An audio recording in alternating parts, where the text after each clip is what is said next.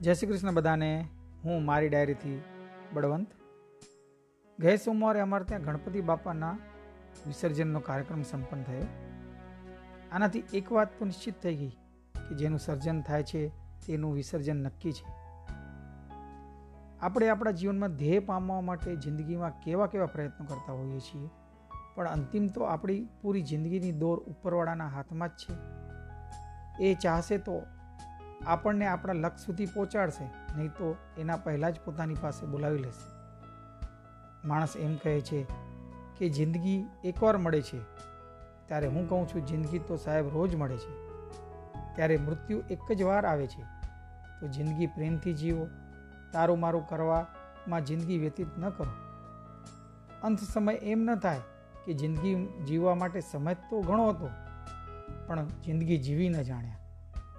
માણસો જાય છે, ત્યારે પોતાના જીવનના ઉદાહરણો મૂકી જાય છે. પણ આપણે એ ન કરતાં આપણા પાછળ ચાર વ્યક્તિ આપણી સારી વાતો કરે એટલું તો કરીએ. માન્યું, જિંદગી જીવાડવાના, જીવાડવી એ ઉપરવાળાના હાથમાં છે. પરંતુ જિંદગી જીવવી એ તો આપણા હાથમાં છે. એ જેટલા પણ દિવસોની જિંદગી આપે, વ્યસ્ત રહીને, મસ્ત રહીને જીવો, જિંદગીમાં ઉતાર ચઢાવ તો આવતા જ રહેશે. ઈશ્વર તમારી પરીક્ષા લેતો જ રહેશે. તેમ તમે પણ એને બતાવી દો કે તમારો આ વિદ્યાર્થી પણ કાચો નથી. આપણે આપણા દુઃખ દર ઉપર રડવું ન જોઈએ. કેમ કે આપણાથી પણ વધારે દુઃખી આ દુનિયામાં લોકો છે. જરા ઘરનું બારણું ઉગાડીને તો જુઓ. દુનિયામાં કોઈનું હૃદય દુખાવીને ખુશ ન થતા. કેમ કે ભગવાન તમને એ જ આપે છે જેમનામાં તમને સુખી, ખુશી મળે છે.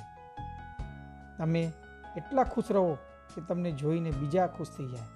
કાશ રસ્તાની જેમ જિંદગીના રસ્તા પર પણ લખેલું હોત કે સામે ખતરનાક વળાંક છે, જરા સંભાળીને ચાલજો. જીવનમાં ઘણી મુશ્કેલીઓ આવશે સાહેબ, પણ શિકાયત ન કરતા. કેમ કે ઈશ્વર એવા ડાયરેક્ટર છે, જે સૌથી કઠિન રોલ પોતાના સારા કલાકારને જ આપે છે. સાહેબ, આવા જ સારા સારા વિચારની સાથે આપણે આવતી રવિવારને ફરી મળશું. ત્યાં સુધી તમારો સપ્તાહ શુભમય રહે અને જય શ્રી કૃષ્ણ.